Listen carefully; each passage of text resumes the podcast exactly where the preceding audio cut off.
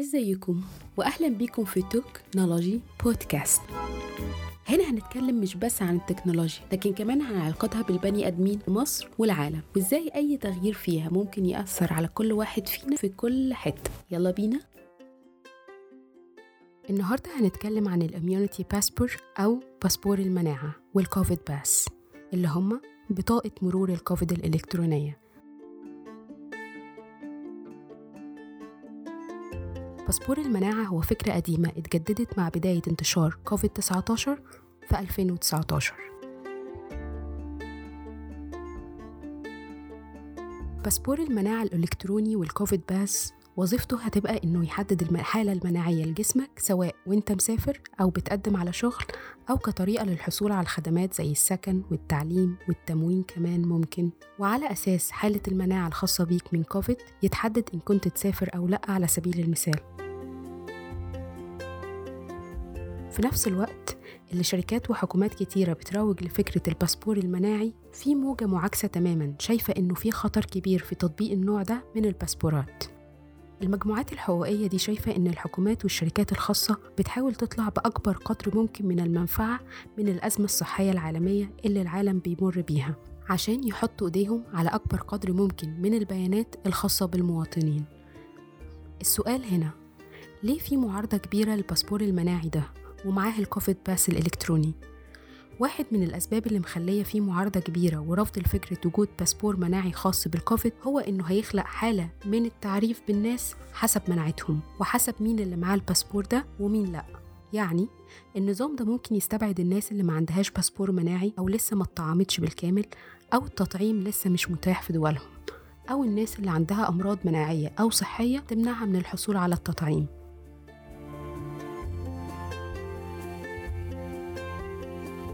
في الحالة دي مثلاً الباسبور المناعي الإلكتروني هيتحول لأداة للتمييز ضد مجموعات بعينها، وهيحرمهم من حقوق ليهم وأولها حرية الحركة.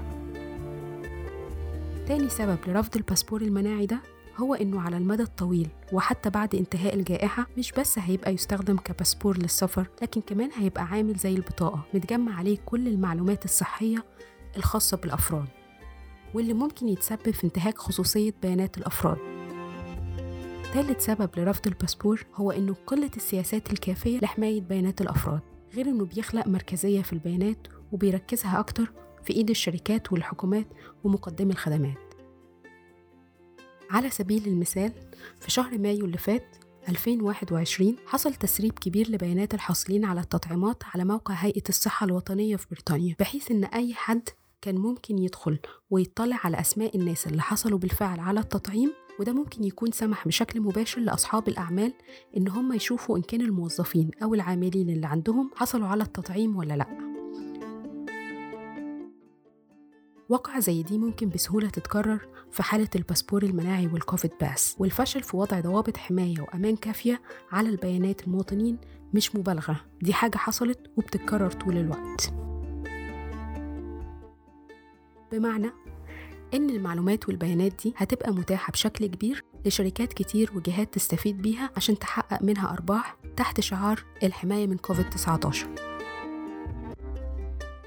تخيلوا مثلا كمية البيانات الرقمية الخاصة بينا وموجودة على شبكات خاصة أو حكومية لو اتربطت مع بعضها وبقت مركزية بالشكل المرعب ده. إزاي ممكن الشركات دي تبقى قادرة تحدد مين الأشخاص أصحاب البيانات دي وتبدأ تعمل بروفايلينج للأفراد وتحدد سماتهم الشخصية، وبالتالي هتسهل ليهم التعرف عليهم، واللي ممكن الشركات دي تستخدمه لاستهداف الأفراد بإعلانات أو عروض تخدم مصالح الشركات دي. المشكلة هنا إن الباسبور المناعي من الأصل مفهوش أي ضمانة لحماية المجتمعات من كوفيد-19. الضمانة الحقيقية الوحيدة لحماية المجتمعات هو إن ناس أكتر تتطعم وإن التطعيم يبقى متاح لكل الناس. لكن اللي حاصل إن لحد اللحظة دي إن مش كل الناس قادرة توصل للتطعيم، ولا في حتى استقرار على عدد الجرعات المطلوبة للتطعيم 2 ولا 3 ولا 4، ده غير استبعاد تطعيمات معينة من السماح ليهم بالسفر. يعني مثلا في البلاد الفقيرة واللي لسه ما اتطعمش فيها حد أو الدول اللي مش قادرة توفر تطعيم لكل الناس، أو مثلا الدول اللي هتكتفي بجرعتين تطعيم من غير جرعات تنشيطية، تقييمهم دول هيكونوا إزاي في الباسبور المناعي؟ عشان كده في محاولات حماية الناس من كوفيد-19 ما ينفعش أي قرار كبير زي الباسبور المناعي أو الكوفيد باس يتاخد في سبيله إنه يخدم مصالح شركات الطيران أو الشركات الخاصة مقابل حرمان قطاع كبير من الناس من حرية الحركة.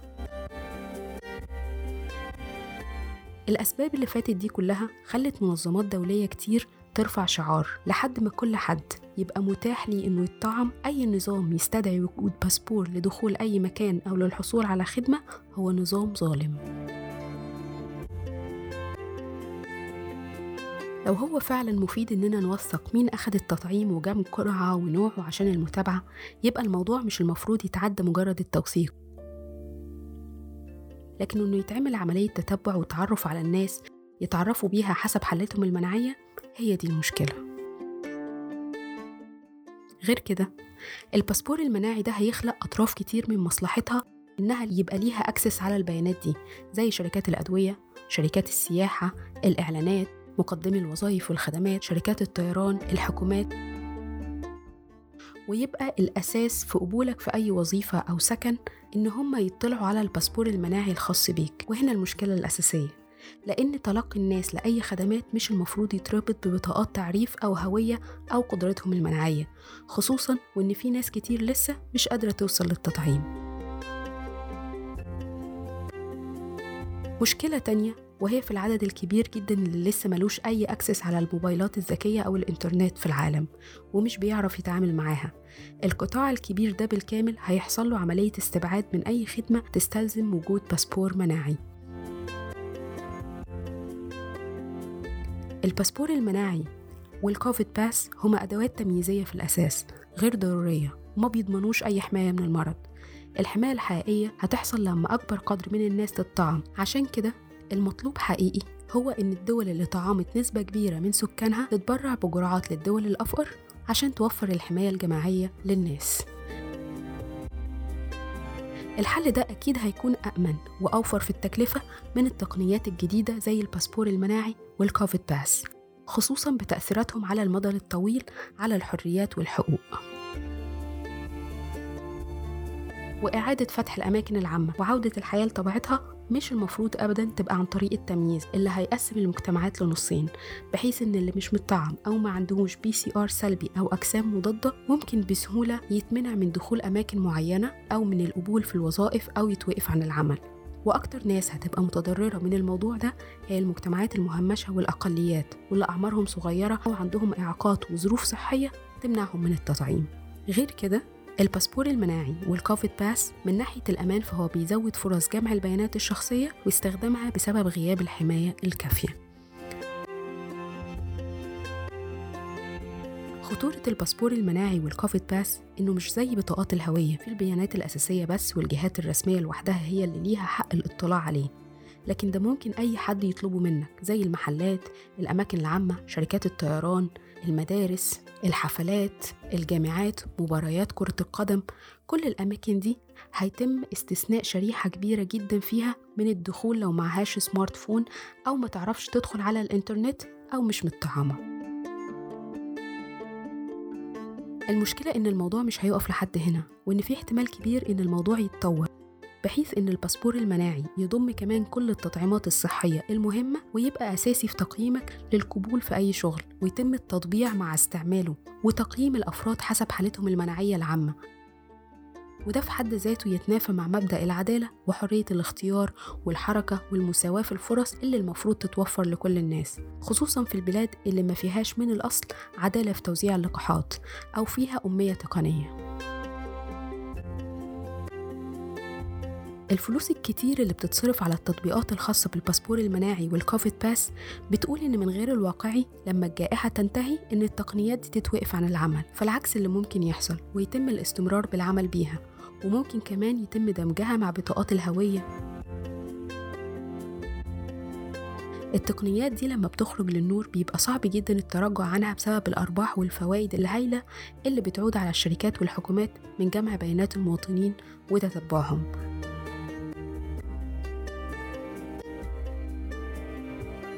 عشان كده بدل ما كل الفلوس دي تروح عشان تحل أزمة مؤقتة مش هتحمي الناس من المرض، الأهم هو إن الموارد دي تتوجه في تشجيع وتطعيم أكبر قدر ممكن من الناس.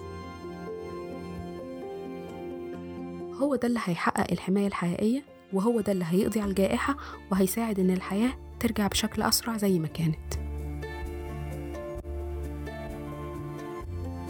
يعني مثلا مش لو الفلوس اللي بتتصرف وهتتصرف على الباسبور المناعي والكوفيد باس لو اتحطت في دعم التطعيم أو لمساعدة الناس اللي عندها أعراض كوفيد إنها تعزل نفسها من غير ما يفقدوا وظائفهم، مش هيكون أحسن؟ أو إن يتم ضخ الميزانيات دي في توفير رعاية صحية لمرضى الكوفيد؟ بالشكل ده الجائحة هتمر أسرع والمجتمعات هتبقى أمنة بشكل حقيقي، لكن مش عن طريق تقنيات وأدوات تمييز ضد الناس تحد من حركتهم وتحرمهم من الخدمات الأساسية على المدى القصير والطويل. حلقة النهاردة بالتعاون مع مسار مجتمع التقنية والقانون. بودكاست توكنولوجي هتلاقوه متاح على منصات أبل بودكاست وجوجل بودكاست وأنكر. كمان هتلاقوا الحلقة دي والحلقات الجاية على صفحة البودكاست على فيسبوك. تابعوا القناة وخليكم معنا بحلقات جديدة من توكنولوجي مع سارة الشريف.